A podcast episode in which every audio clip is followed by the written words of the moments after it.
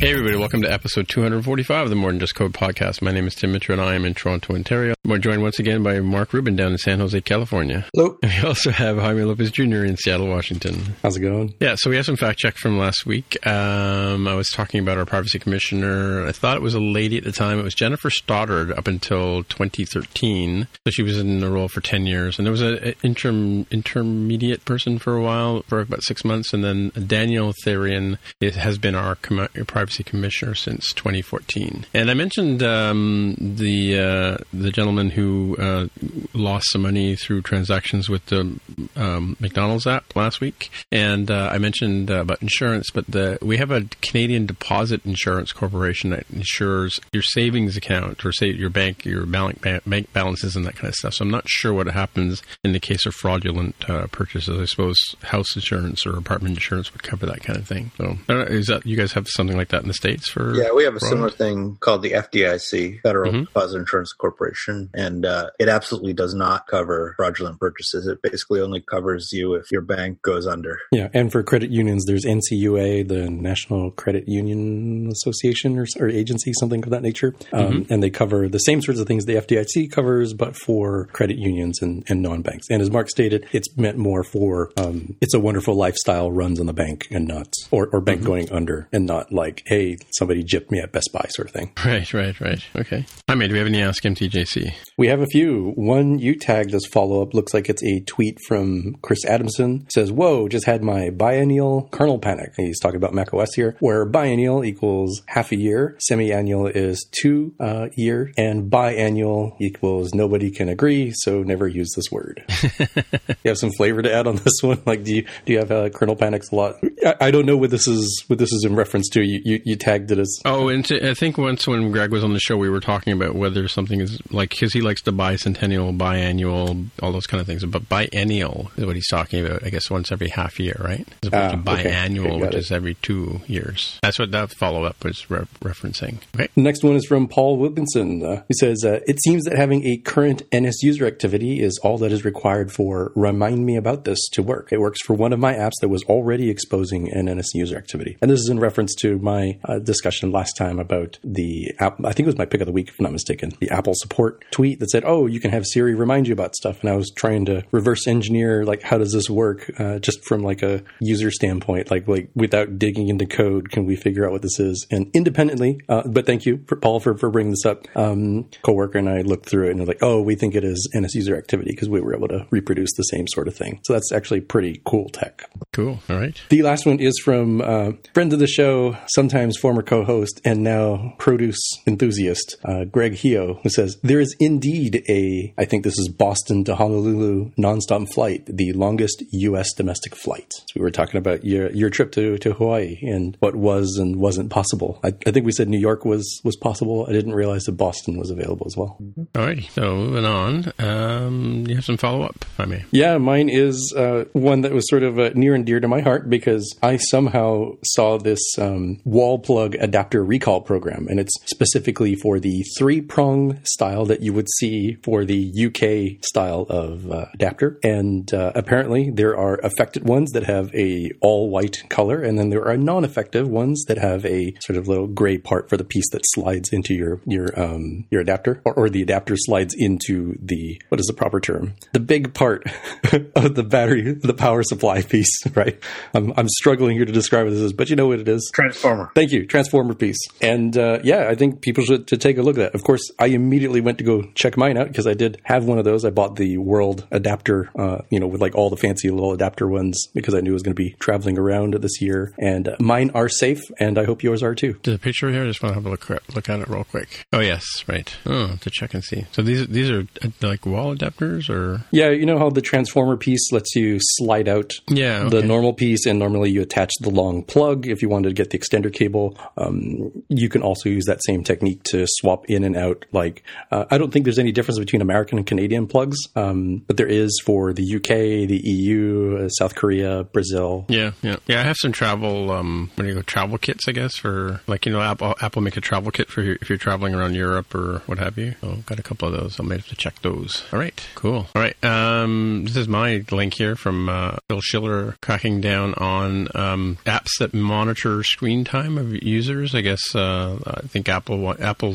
similar to Apple's screen time uh, thing. I think they're talking about apps that keep track of um, uses usages of of um, apps, and I think that uh, I think it's against one of the rules of Apple, if I'm not mistaken, and because uh, people using um, mobile device management kind of technology that's normally reserved for enterprise level kind of um, apps, uh, people are using it for nefarious for purposes like you know keeping um, you know keeping track of what their their significant others are doing with their devices, you know tracking them for that kind of stuff, as, you know, as well as you know maybe parental controls, but against Apple's rules, and so I think they're removing the apps from the App Store. I think it was posted by Chris Wagner, a friend of mine on uh, Twitter, brought my attention to this one. Yeah, I saw this, and I think if it was rephrased as Apple is removing apps that use M D M, misuse M D M profiles the, the same exact way that we all got very angry at Facebook and Google for doing, I think mm-hmm. you'd see a whole lot of commentary on the interwebs that would be very, very different. So far, people have been sort of angry of like, oh, well,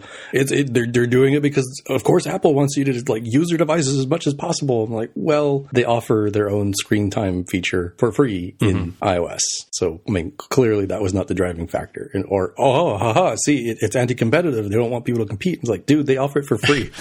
It's like a basic part. They're yeah. not like, oh, man, like, you know, if you get Apple uh, Kids Plus for nine ninety-nine a month, you can, you know, protect your kids. Like, that's not like a, a business play either. I don't know why Apple hadn't cracked down on this before. Um, I'm sure there might be tons of reasons, including like it just wasn't top of mind. But I think it, uh, I mean, we're not talking letter of the law here, right? This isn't like uh, a, a legal thing. This is Apple's rules say you can't use M D M profiles for this sort of thing. And clearly this company was not acting as an enterprise with parents as their employees. And so them's the breaks, and they removed it. If they killed that business, I mean, it really sucks for them, but I don't think what was being done, even if it was in uh, with the best intentions, it was very clearly against the uh, the rules and guidelines. Right, right. And I think a lot of the controversy was caused by the fact that it looked like Apple was cracking down on parental control apps when that probably wasn't really the case. It just, just kind of seemed that way, to, to, depending on how you looked at it. Right, right. The, the portrayal of it in the news is what gets people uh, considering it in a different light.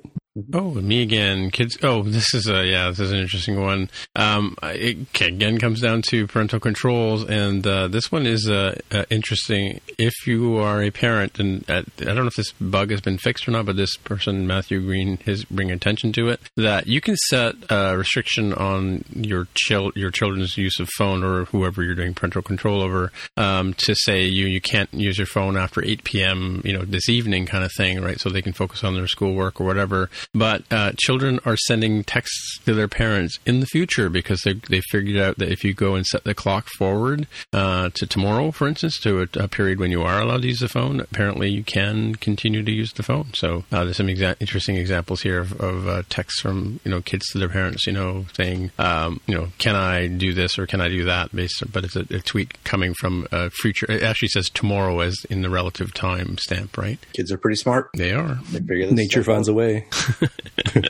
Yep, right. So I'm here. How many of the next one? Yeah, so the fine people over at Mac Rumors have found a new support document from Apple stating that its uh, legacy photo editing app or suite, Aperture, will not run in future versions of macOS after Mojave. Uh, oh, really? This really should not come as a surprise. As this uh, little blog post notes, Apple has not developed anything new for Aperture since June of twenty fourteen, and actually removed the software from the Mac App Store in April of twenty fifteen. So they kind of need you to move over to uh, the Photos app, or even an alternative like Adobe Lightroom. But uh, it, I think as part of the, uh, as they mentioned here, as part of the transition from thirty-four, sorry, thirty-two bit to sixty-four bit, mm-hmm. uh, I think we will see more of this. I, I get bugged at random parts of my day by stuff saying, hey, did you know this app is not thirty-two, or sorry, is uh, not compatible, or is slowing down your, or whatever it is that, that macOS gives you as a scary warning. So yeah, I get I'm, that a lot. lot too, saying this app won't be available in future versions. Get that at least a couple times a week now. Yeah, yeah. Tim, any any parting thoughts? Were you uh, an Aperture user? Um, I haven't really used Aperture in a while, but uh, hmm, it's been years since I used Aperture, to be honest with you. So, Would you no. say somewhere in the twenty fourteen to twenty fifteen range? No, I don't think I've used it in many years, many moons. That's too bad. All right. Um, so uh, this is under our new W T F, W T F U this time, um, because, yeah, we got some more uh, tokens uh, and breaches happening this time with Docker Hub, which I think a lot of uh, developers have moved towards using. Yeah. It's, you know, the package, packaged up um, environments that you can set up really easily to install softwares onto your servers and, you know, Macs and Windows machines and stuff like that. So this is this is a sad, uh, sad state. Yeah, this is kind of a big one. Yeah, like, you know, companies like, I believe there was um, Atlassian uses it, um, PayPal, um, Splunk uh, uses it as well. So I saw Slack in here too. Yeah, my understanding is it was super crazy that, like, if anyone in your entire organization had this set up, then your entire organization was vulnerable, which was bananas. It meant, in my mind, if you're, you know, a large enough company where you can't just go around and check with everybody, mm-hmm. you know, as like large corporations, for example, you pretty much had to assume that you were compromised and deal with it that, as if it was a, a breach. Mm-hmm. Meaning it wasn't like, oh, well, you know, Bobby's account is, is compromised. Oh, well, whatever, we'll kill his account and create a new one. It's like, no, no, no, this is far more serious than that. Right, right. Yeah, well, like I said, it's, uh, it's um, again, the, the, the underplaying of, of the significance by saying it only exposed one hundred ninety thousand users. Um, but yeah, that's uh, yeah, no I think that, deal. That underestimates the impact of, of users, because those, those one hundred ninety thousand users are probably admins for larger companies that impact sure, yeah. much larger numbers of people. Right, yeah. right. Never a good thing. All right. So, yeah, Mark, you have uh, you want to talk about the earnings? Yeah, so uh, Apple announced their earnings uh, this week, um, as they do at this time of year. And, uh, you know, it was it was kind of a uneventful one, especially compared to last time. Uh, mm-hmm. They were expected to have revenue between fifty-five billion dollars and fifty-nine billion dollars, and they came in at fifty-eight billion dollars, which is, you know, the high end of the expected range, which, you know, Wall Street is usually really happy about. Uh, it's down a little bit from this quarter last year. It was sixty-one point one billion dollars last year. Uh, and it was mostly due to uh, reduced iPhone sales once again. Um, but uh, but this time, you know, everyone pretty much expected it. So Wall Street uh, didn't have a negative reaction. In fact, they had kind of a positive reaction, uh, probably because Apple also announced another stock buyback, seventy-five billion dollars stock buyback, uh, and raising the dividend five percent. Uh, so the stock actually went up pretty significantly the day after the announcement, uh, up to from up from around, I think it was around two hundred or so before the announcement to uh, or a little over, well, it, it peaked at over two ten and ended up closing, I think, at around uh, around two ten that day. It's down a little bit again today, but um, but yeah, in general, Wall Street's fairly happy with the announcement. Um, they broke down the revenue into thirty-one billion dollars iPhone, eleven point five billion dollars services, five point five billion dollars Mac, five and five point one billion dollars wearables, home and accessories, and four point eight seven billion dollars iPad. Kind of interesting that uh, wearables is, and, and home is actually bigger than the iPad and almost as big as the Mac these days. Uh, although uh, iPhone's still definitely a big leader, uh, but services is uh, sort of a healthy number two at this point. So it kind of feels like things are sort of back on track for Apple after the hiccup that we had at the end of uh, Q one. So good news. Yeah, I was reading somewhere. I, I thought I put a link in here about um, that. Uh, um, yeah, people are pretty pretty positive about Apple and, and the fact that they're they're seem to be pivoting towards services as opposed to selling devices per se, right? Um, so it's, it's a good, good, I think, a good thing that uh, that people are sort of seeing beyond the how many, you know, whiz bang phones have you created in the last little quarter uh, to moving towards more solid thing, right? Right. Well, that is absolutely true. Uh, to put it in perspective, though, the total hardware sales are so thirty-one for the phone plus five and a half for the Mac. That's thirty-six and a half. Another five for wearables. That's uh, forty-one and a half. Another roughly five for the iPad, that's forty, forty-six and a half. So, you know, between forty-six and forty-seven billion on hardware versus eleven and a half billion on services. So sure. Hardware is still king at Apple, uh, but yeah, yeah. services is, is growing for sure. I mean, if you, even if you take the iPhone out of it, you, like you just said, forty-five, forty-six million or billion, um, you know, one third of that is, is devices other than phones, right? That's iPads, right. wearables, and, and Macs, right? Yep, that's right. That's right. That's a good good thing. I mean, I mean, you, you, you certainly don't want to have all your eggs in one basket, as we all know, right? For sure. Yeah. You know, oh, and they mentioned the Power Beats Pro too here. And Jaime, when the home when the HomePod two comes out, it's gonna blow off the roofs, right? Yeah, really. I, Apple will be the first two trillion dollar company, clearly, with HomePod two. Right. Just based on those sales alone. Surprising yeah. they're not, or oh, sorry, the home accessories. I guess that's right. Right. Home and accessories. Yeah. Cool. Alrighty. And uh, what's next? Oh yeah. So this is an interesting piece. I, I found this. I, was, I mentioned a bit of this on on uh, on Spotcast as well. But I was reading this article from um, Glasgow, from the University of Glasgow, a study that was done, and it, it goes back a few years, but it was reported just recently on the cost of digital music. Um, relatively speaking, um, you know, you would think that, you know, now that we're we're no longer producing vinyl or, or cassette tapes or, or even phonographs, um, comparing the the the amount of um, um, money that's that's being spent by people from all the way going back to nineteen oh seven for the original uh, phonograph kind of things, to, you know, the seventies for or for uh, L Ps, and the eighties for um, cassette tapes, and then the two thousands for, or whatever, however you say that, two thousands for C Ds.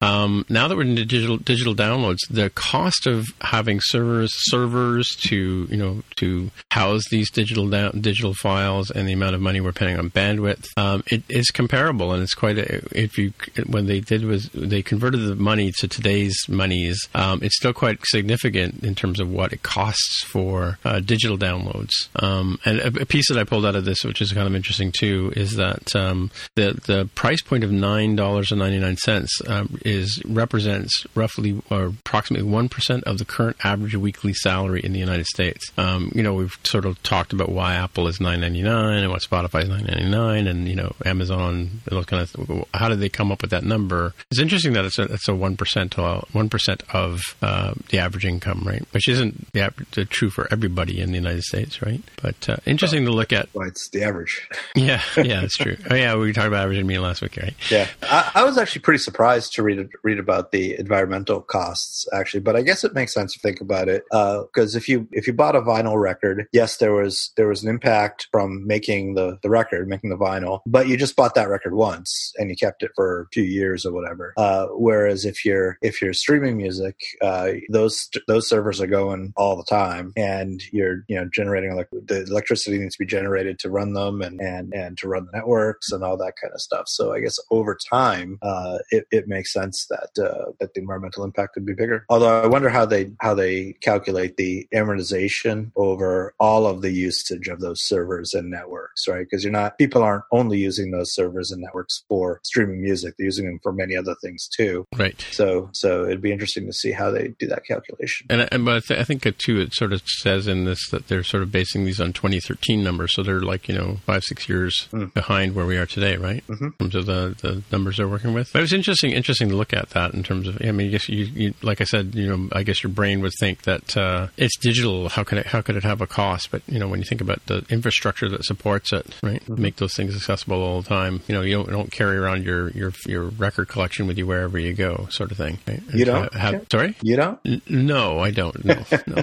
Big old two hundred disc changer in the back of the truck. Yeah. Well, I do know. I do know one individual who used to carry around four or five iPods at a time because he had a huge record collection. Mm. But yeah, yeah, for sure. All right. Um, yeah, and then uh, so the next piece I put here was that Apple has accidentally introduced a radical new phone. Uh, this was linked out. Um, yeah, and of course they're, they're saying that Apple's notorious for being uh, secretive about it. But this is uh, a new. We've talked about this before on the show. Is like how is it possible to do Touch I D through uh, something like an OLED screen or that kind of thing, right? And I think we're, what's different here between Apple's offering, and there are technologies, I guess, on the Android side that that do, uh, like the Galaxy S ten has an ultrasonic reader. Uh, the difference in Apple's patent is that they've um, claimed that they can do it at any, basically read your, your fingerprint through any part of the screen. So um, new sort of Touch I D thing, which is interesting, again, when we've been talking about going to Face I D and all that kind of stuff, or maybe Face I D was a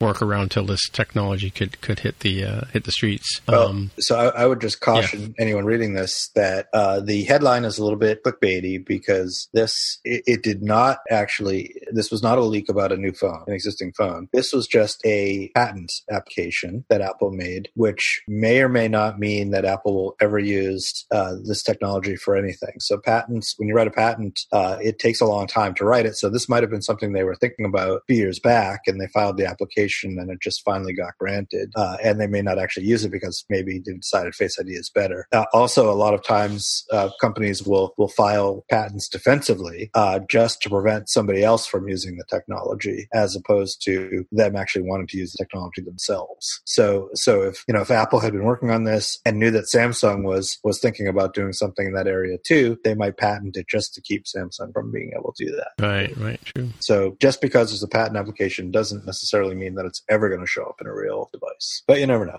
Okay. All right. Well, yeah, that's a good point. Um, that uh, that can be the case. Yeah. yeah so this is a, what I was sort of talking about just a few minutes ago. With uh, this came from Apple News. Um, I'll have to get a link for people who aren't using Apple News. But uh, yeah, interesting series of charts. I thought we could talk about them a bit um, about how uh, services are are succeeding. Um, you know, and as we talked as we talked about just a few minutes ago in in the uh, the quarterly review results, um, that you know even though the and these these charts here and this nine there's nine charts in this article.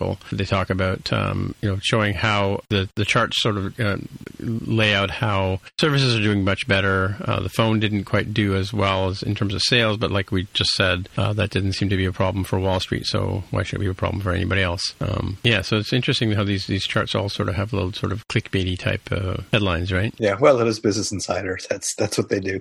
yeah.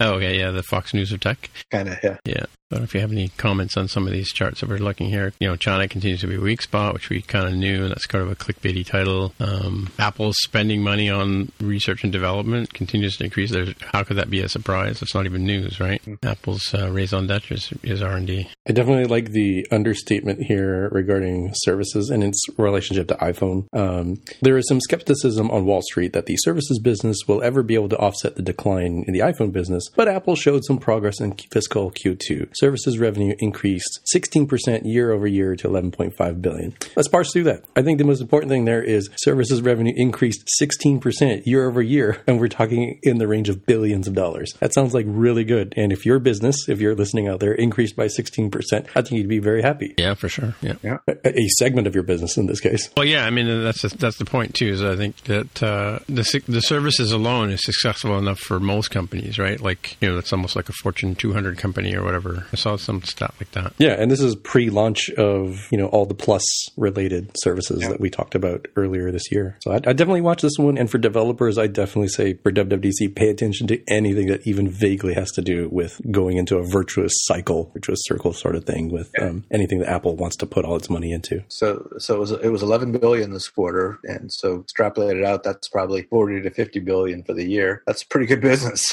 mm-hmm, mm-hmm. Yeah, they must be really, really worried over there. Apple. Yep. And again, Business Insider, right? Writing these headlines. Well, everybody's got their take on it, right? It's, uh, remember for how long people were like, oh my gosh, it's so bad. Apple is just the iPhone company. Why won't they find something to offset their one hundred percent dependence on iPhone? And now that they are going through that transition, it's like, holy smokes, can you believe it? iPhone is dipping as an important part. iPhone, I'm like, but isn't this what you wanted? I thought you wanted them to diversify. For services revenue, mind you, things you just like, even if you forget, you keep paying for. That's easy money right there. That's great money. So everybody's moving to subscription. Right. China is interesting because I do know that Apple looks, um, when people have done analysis and they say, well, if you removed China from the equation, what does Apple look like? And they look a lot better. So clearly they have to try to overcome some of the struggles there. Uh, granted, it is sort of depressed overall in China because they are having some economic issues. Uh, the, the massive growth is not happening anymore over there. So Apple's mm. not unique in that circumstance, but they are also sitting in the premium space where, I mean, surprise, surprise, people are in economic uncertainty and they start restricting their premium purchases. That just sort of makes sense to me. All right, party party thoughts on this? Apple's doomed as usual. As long as the stock keeps going up, Apple keeps can, keep being doomed, as far as I'm concerned. the, the fact that it went up on uh, you know on all this quarterly news was interesting to me because it doesn't often go up. It usually goes down, and usually we've, we've said that people have already priced into you know uh, whether it's alleged insider trading or uh, people just feeling like, all right, I think I already know the news. You know, yeah. Well, I, I think it's one hundred percent attributable to the stock purchase buyback and and uh, and dividend raise. one hundred percent due to that. So if if app so if uh, if people if, if Apple buys back shares, there's a certain number of shares out on the market, and the total value of the company, which is called the market capitalization, is the share price per share multiplied by the total number of shares on the market. So if the number of shares were to go down for whatever reason, then the value of the company doesn't change. So the price per share should go up. So when Apple buys back shares, and this is why companies do this, when, when they buy back their own shares, they take them off the market, their market cap stays the same, and the stock price goes up. So when a company does that, investors like to get in on that because they know if they buy now, when Apple starts buying back the shares, the stock should go up more, more than it would just based on organic business. Uh, also the dividend, Apple pays a dividend every quarter, which, which basically means that if you're a shareholder, uh, Apple just gives you a certain amount of money per share. Uh, right now, it's I think it's around one point five percent. So, and they said it went up by five percent on top of the one point five percent. So it's going to be like, what's what's five percent of one point five percent, whatever that is. So it'll be one point five something. Uh, so it's a little bit little bit extra money. So for every share you own, you're getting a little bit more money back than you would have normally. So again, it's another incentive to buy. So so uh, both of those things together, it's a, it's a pretty good incentive to uh, investors, especially uh, institutional investors who buy huge numbers of these shares uh, to buy the stock and keep stock in hand. So that's that's why stock went up, I think. Interesting. I wonder if people are looking at that as a are they looking at it as just a way to make make a quick buck, or do they see it as a way to get a little bit of um, more certainty around things? Like, I'm, yeah. I guess what I'm asking is, is it is it the buyback in the short term that they're really, uh, like if you had to weigh it, you know, percentage-wise, that's really heavily driving it, or is it that larger dividend? Yeah, it's a good question. Uh, probably a little of both, and it depends on the type of investor you are. There are certainly certainly people who are just in it for the quick buck, for sure. Uh, if you're a long-term investor, you probably wait want to want, wait want to wait on the dividend and get the dividend. Uh, you know, it's it's it's it's a plus and minus thing because in in some ways it's actually seen as a negative in some ways for the company uh, because the implication is that the company doesn't have anything better to do with the money, uh, so they're not re- reinvesting the money back into the company; they're just giving it back to the shareholders. So so it it, it can it, it can be interpreted as negative for the business in the long term, uh, although it's very positive for the stock, certainly in the short term. Uh, but not everybody sees it that way, and and so that, sorry, so that's the stock buyback for sure. The dividend, the raising the dividend is is usually considered a pretty positive thing. It's because it's basically saying the, the company's basically saying, look, we we have enough confidence in the the future performance of the company that we can justify returning this amount of money back to the shareholders. And you know, nobody wants to see the dividend go up one quarter and then go down the next quarter because it's not sustainable. So by raising the dividend, they're they're implying, uh, without coming right out and saying it, but fairly strongly implying that they think that business is going to be good for the for the long term future, and they can sustain that dividend long term. So yeah, I mean, it's it's hard to say. It's kind of a glass half full, glass half empty way of looking at it, depending on how you want to look at it. Uh, but uh, but to answer your original question, I think it's a mixture of both short term and long term. Cool. Thanks for the explanation. Yeah. Cool. All right. So I guess we'll move on to our picks. Um, Jaime, do you have a pick? I have a couple. Um, You know, I feel like this first one is really timely because there's a lot of people very upset in the uh, in the podcastosphere, if we might call it that, mm-hmm. about a company called, I want to say it's called Luminary, um, but there's a, there's another one very much like them. They're trying to take podcasting in sort of a different direction and using more of a an exclusives sort of thing where you, you sign up for their service and you get access to, you know, some well-known podcasters' sets of, uh, of content, um, and also trying to bootstrap themselves by all also ingesting in the normal R S S feeds that you would get out of something like uh, the iTunes directory or even like our very podcast, right? We have our own R S S feed. And for all I know, maybe we're in Luminary because we're not the New York Times, so we can't very well go over there and say, hey, take us out of your directory if we were even uh, inclined to do that. So that's a very long-winded way of saying that um, this clip sharing feature in the latest version of Overcast um, seems pretty well-timed, in my opinion, because this is kind of a neat way to very quickly quickly and easily share small clips of uh, like maybe your favorite clip of a show with other people in places like um, whatever your favorite social media is, or you can even just email or iMessage these little audio files. Um, it seems pretty well done. I've, I've tried it out to see how it works. It seems reasonably intuitive. Uh, there are options for uh, do you want to even show like Overcast badging on it? Um, it even mentions like other uh, competitive type stuff like Castro and Pocket Casts and Apple Podcasts. And I just thought it was pretty neat. And I think I'd like to turn it on to the, uh, you know, turn this back to the listeners and say, hey, you know, hit us up with hashtag Ask M T J C. What's your favorite clip um, that you've ever heard from this show, or even a, a fairly recent episode, and share that with us. And I'd be very curious to see what people pick. So how does this clip, I, I heard, saw, saw tweets about this, but I haven't really played with it yet. How does the clip thing work? Um, like from a technical standpoint or more of like a user standpoint? Users, I, yeah, user, user, oh, I see.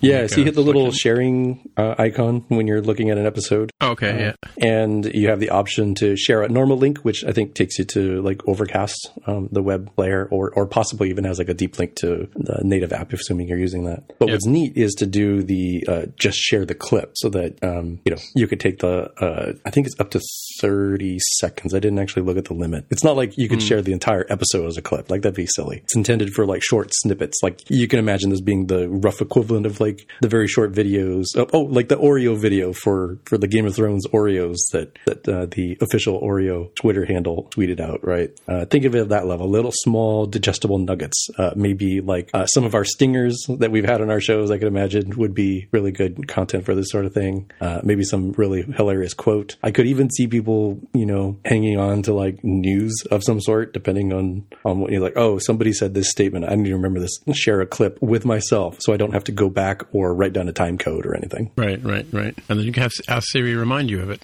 Um, So, yeah, I guess we throw out a challenge to our to our, our fans and listeners to say, uh, you know, send us your clips of your favorite pieces of the show that you've heard over the, over the years, right? Next uh, pick, Jaime? Yeah, the next one is actually my own tweet. It was a uh, a survey, a Twitter poll I did, um, and I'll explain some of the context, but the poll itself was mixing Swift and Kotlin in the same project should be called, and I gave three options, uh, Swatlin, Kift, or most ambitious crossover, because the most ambitious crossover ever did not fit in the twenty-five character limits that Twitter gives you. Uh, and the winner, uh, by a pretty long shot, was uh, was Swatlin as the mixing. I like Swillin, though. For, yeah.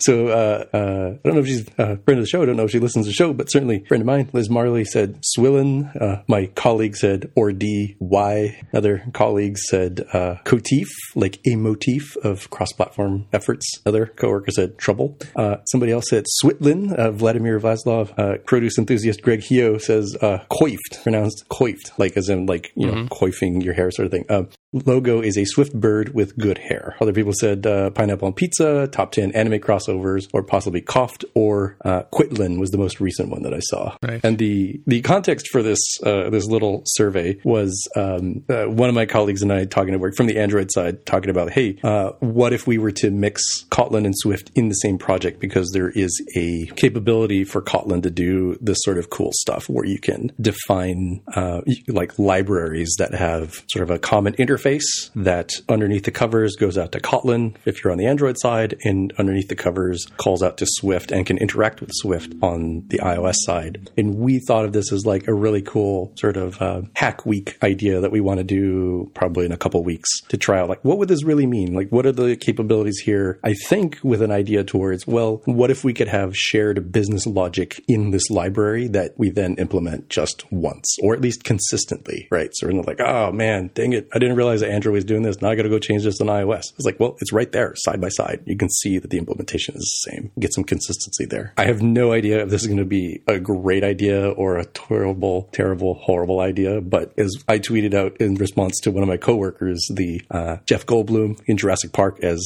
Doctor Ian Malcolm saying, uh, your scientists were so preoccupied with whether or not they could that they didn't stop to think if they should. Right.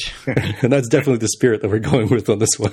I think the Cesare is going with the pineapple pizza. Maybe he's not a fan of that, right? Yeah, I'm I'm, I'm ambivalent about uh, pineapple pizza myself. I always think of it as dessert on pizza at the same time. All right. You just spent too much time in Hawaii, Tim. Yeah, no, it, it, uh, Hawaiian pizza, as they call it, you know, p- uh, pineapple pizza is a, a Canadian invention, actually. Is that true? So it's true. Yeah, we'll get you the name of the guy who invented it. I think, no, I'm drawing a blank on who invented it, but yeah, it's definitely a Canadian thing. Um, really? So uh, that's a real sideways thing. But Um, we have pizzas with Canadian bacon on them, and I'm thinking, what do they right. call Canadian bacon in Canada? I'm sure I could Google this. But back I'm very, bacon. Do they just call it bacon? We call it back bacon. Back bacon, as opposed to normal bacon. Do, do you call yeah. it American bacon? Our style? No, bacon? just bacon, just bacon and back. We call back bacon the you know the, the thick sort of looks like a little shoulder of pork kind of thing. Yeah, back bacon, and it's got um, cornmeal on the outside, right? You guys get it like that? No, this is more like like a really thick cut of, of bacon, or kind of like yeah. it looks like a cut of ham. Yeah, and it doesn't it doesn't it's not riddled with uh, or rifled with uh, with uh, fat as like regular base, regular smoked hickory bacon is, right? But but they roll it in cornmeal, so it gets like a cornmeal trim on the edge of it, right? A little bit of fat around the outside. Hmm, I never noticed that. I'll have to look the next time I get. Yeah, the, I've never uh, noticed that either. It's it's it comes across more like just a slice of ham. Yeah, but we call it back bacon up here. Mm. So, but we know it, we know of it as Canadian bacon. We call it back bacon though. I'm just looking at Hawaiian pizza. Hang on one second. Sam Panopoulos, Canadian inventor of Hawaiian pizza. Yeah. But what I think he's from, um, from one of our chains up here. So did he invent it while in Hawaii or inspired by Hawaii? Why is it called Hawaiian if it's done by a Canadian? Well, probably because of the pineapple, right? Yeah, yeah. It was an interesting right. picture. With, yeah, picture with a whole ring of fingers. So it's just yeah. a, an interesting marketing uh, marketing ploy. Yeah, I yeah. think so. Sort of. Yeah, he wanted to have the sweet and sour sort of uh, sweet and savory, I guess. He said it says here on on the Wikipedia experimented with pineapple, ham, bacon, other toppings. Yeah, getting hungry looking at all the pictures of. Pineapple pizza. yeah, I, I I I quite enjoy it. I'm not supposed to eat it anymore, but yeah, there you go. All right, um, which brings me to speaking of Canada. Uh, we, this this past weekend, uh, N S North took place in Montreal, and of course, I was having huge FOMO watching all the tweets go by because, in spite of going to Hawaii for a family vacation, I would really have liked to have gone to N S North as well. It's one of my favorite conferences, and it looks like a good time was had by all. There's some inter- interesting conferences. Comments about some of the talks. Um, apparently, um, dim sum thinking. Um, Daniel Steinberg brought people to tears. Um, uh, Ish Bash was there. James Thompson was speaking. Uh, some first-time speakers. Namrata from the uh, Ray Analytic team was there speaking. Um, yeah, good time was had by all. Looks like, and the the, um, the videos will be coming out uh, soon-ish. Uh, there's also, if you're interested, there's they do a podcast where they speak to each of the speakers before um, they take to the stage there. But But uh, and there was some rumors of uh, recall. Like the, I think the, the original founders of Singleton uh, attended the uh, the conference, so there was a call for maybe a resurgence or re- reinitialization of Singleton. Singleton with a C, of course, for Canada. Uh, yeah, so good, uh, good on the boys. Uh, Dan Byers and Philippe uh, were putting on a great show. You've been to that one before, Jaime, right? Yeah, it's been a while. The uh, Chateau Montebello. And True, yeah. I, oh, gosh, I'm probably going to get this wrong. Was that twenty fifteen? Did that happen? Somewhere, yes, twenty fifteen. Because you guys had it in Toronto in twenty sixteen. That's the one I didn't go to. Right, yeah, yeah. And they took a break to have some, some babies and stuff like that. Chris Iduff was there doing, he did a session. I think he might have spoken as well. Um, and uh, Guillaume Rambo, who we talked about before, from, I think, what's he from? He was speaking as well. Uh, multiple things. Uh, I think Mac Rumors is one, and he also right. does uh, a few things with um, John Sundell. Right, yes, yes. Podcasty things, yeah. Yeah, it was a good, uh, looks like a good uh, good conference. It looks really, really slick and professional from the screenshots I've seen, so we'll look forward to the videos, and we'll, of course, we'll let, the, let our fans know when those uh, videos become available for all of us to consume. All right. Well, I guess that's it for another week. Um, Jaime, if people want to get in touch with you, how do they do that? I'm on Twitter as at Dev of the Hair. All right, and Mark, if people want to get in touch with you? Mark R at smapsoft dot com. All right, my name is Timitra, T I M M I T R A on the Twitter machine is the best way to get a hold of me. Until next week, we'll say bye-bye. Bye. Bye. If you want to find out more about the podcast or see the episode show notes, visit the More Than Just Code website at m t j c dot f m. You can get in touch with us on the website or follow us on Twitter at mtjc underscore podcast. If you have feedback or questions, send us a tweet with the hashtag Ask M T J C. If you like the show, please consider recommending us to a friend, writing a review on iTunes, or pledging any amount at patreon.com slash mtjc. You can find details on how to help us out on our website at mtjc.fm slash sponsor us. Thanks for listening, and we'll see you next time.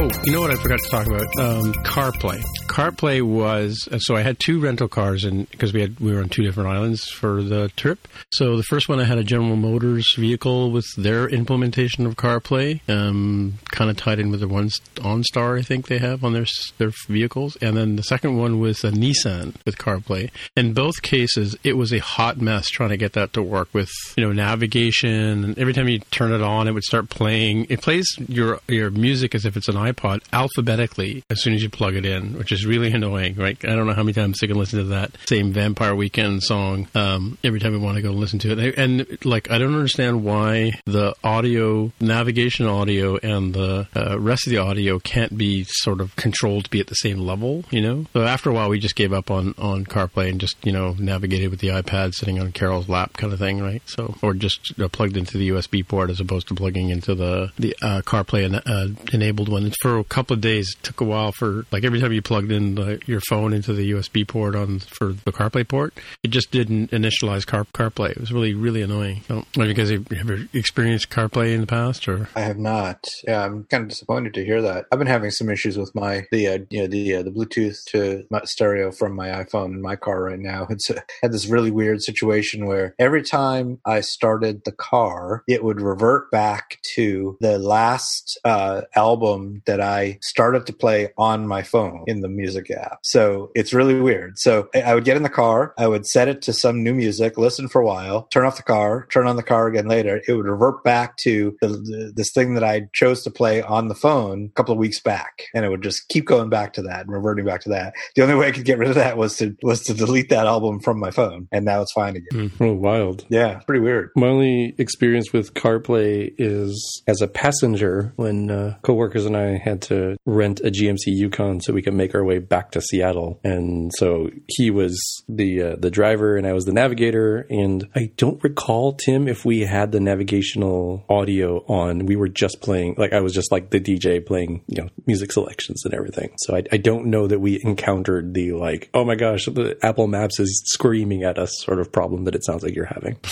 Well, it was screaming. It wasn't necessarily aimed at the right right direction, but yeah. Okay. Yeah. Yeah. It was it was yeah disappointing. I mean, I, I've had I've rented uh, Volkswagens before, and they were seamless in terms of their implementation. And, and it's, I don't know if it's like, I think we've talked about this before, is that like, the I think the problem with CarPlay is how do you upgrade or update the CarPlay from one year to another? Like you're supposed to change your car every time you want to upgrade your CarPlay, you know? I thought it was mostly working as like a dumb terminal. I don't know. Oh, that oh you think it takes, the, it takes it from the O S in terms of how I, it... Yeah, I could be wrong, but I, I distinctly got the impression. It could be a wrong impression. Could be wrong. But I got yeah. the impression that it was more like the original watch kit stuff that like was more like an extended monitor onto oh, okay yeah that would onto make the, sense. the car. So I don't I don't think you would uh, I'm not going to say never have to upgrade, but I don't think you'd have to do like, oh man, it sucks that I'm still stuck on a twenty nineteen model and I sure would like a twenty twenty model. Right, right. I follow you. Okay. I yeah, think, that, that, makes sense. that makes sense. That makes sense because it, it doesn't seem like there, the, the, there's an upgrade path.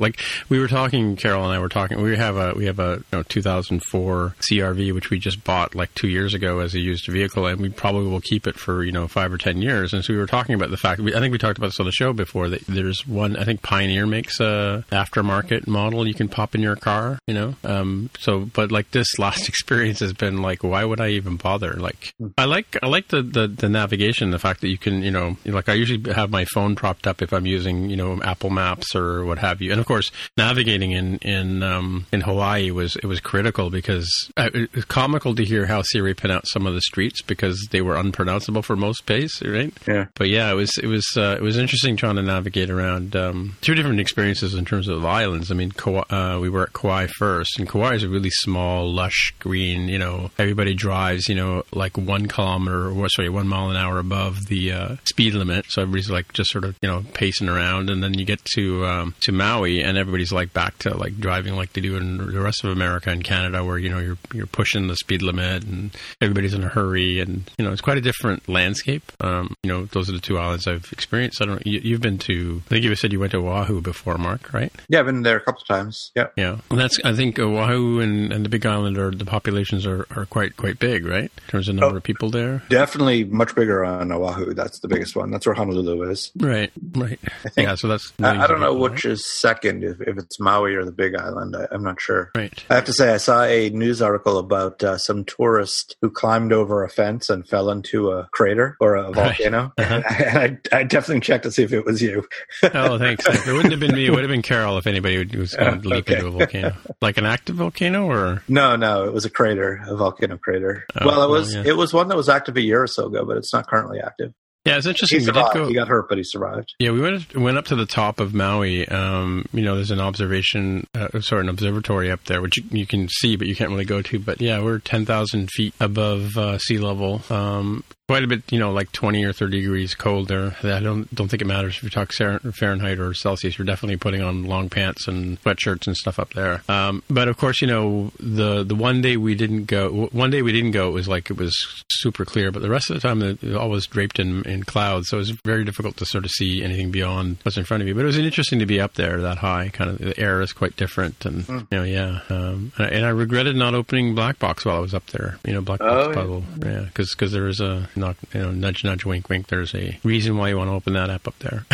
I mean, I've already completed that level, but it would have been fun just to see, right? Yeah, real time follow up. Oahu has nine hundred fifty thousand people. Hawaii, the island, has one hundred eighty-six thousand people, and Maui has one hundred forty-four thousand people. Wow. Kauai is hmm. next at sixty-six thousand people. Wow. Yeah. There you go. Interesting stuff. Yeah. Yeah. It was fun. I mean, like, you know, the, the different, I mean, depending on the weather, different kind of waves and that kind of stuff in the, uh, in the, uh, you know, in the ocean and stuff like that. And, uh, where we were in, in, um, Maui, there was, a, there was like a fish crib that, that was originally, the fisher people had originally put up. Um, and that was right beside our, our condo. And, uh, so yeah, you can go in there, and it was a little bit warmer than being in the ocean, but you weren't getting knocked over by waves. So it was good for kids to go in and swim around, and saw a couple of sea, sea turtles come in there. Didn't see a whole lot of wildlife. We went to the aquarium on the last day because uh, you know, the big Hawaii aquarium, at, in which is in Maui. Um, yeah, saw some sharks and stuff like that because we didn't get any. But no, uh, oh sorry, wait a minute, let me back up. Okay, so I don't know if you guys have ever been to Kauai or if you've ever heard about Kauai, but there was apparently some chicken, some roosters, some chickens that got loose at some point in, a, in a, I think in the nineties, in some uh, bad weather they had there. So it is overrun with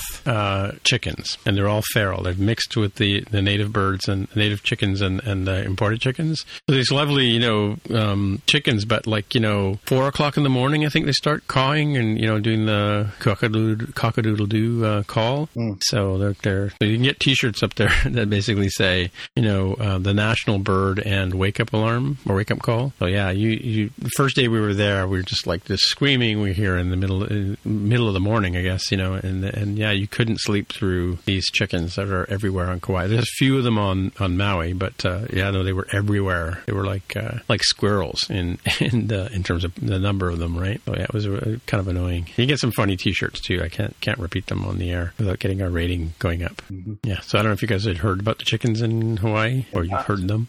I, I had not either, and I thought I thought that uh, chicken was kind of expensive in there. I'm like, I feel like I can solve your problem. Yeah, yeah. Taking all these these chickens that have overrun. Definitely, we we wondered about that every time we had chicken on our, our meals, you know, for sure. Lots of fun. So that was fun. Yeah, good. Yeah. Well, the, the return flight was horrible, though. Hmm? What was that? I was just saying, I'm glad uh, glad you enjoyed yourself. And you were saying something about the flight. Yeah, well, I mean, going there was okay. We had a bit of we had an eight hour layover because of the seven eighty-seven rescheduling issue, which we survived. We went to Vancouver and hung around there for a bit, and then. Um, and we uh, say seven eighty-seven, you mean seven thirty-seven Max eight? Yes. Okay, so I'm not aware of anything going off the eight seven. Oh, seven thirty-seven. Okay, sorry. Yeah, maybe. Yeah, the Max eight one. Um, yeah, because apparently we weren't on those that particular flight or those planes, but yeah, apparently at WestJet and a few other people had to reschedule all learned your flights. We got bumped to an earlier flight. And, um, but on the way back, it was like, it was twelve hours of flying time, um, you know, with, with a forty minute layover in Dallas. So that was a bit, you know, we left Wednesday afternoon and arrived this morning in Toronto. So uh, this morning at noon. So it was, but we lost, you know, well, six hour time difference, of course. Right. But then we also lost the fact we were in the air for twelve hours. So it was kind of a kind of brutal, just, just getting over it now. But yeah. Interesting, interesting place to go. I don't know if I would go there on purpose. That's about it. What else is going on?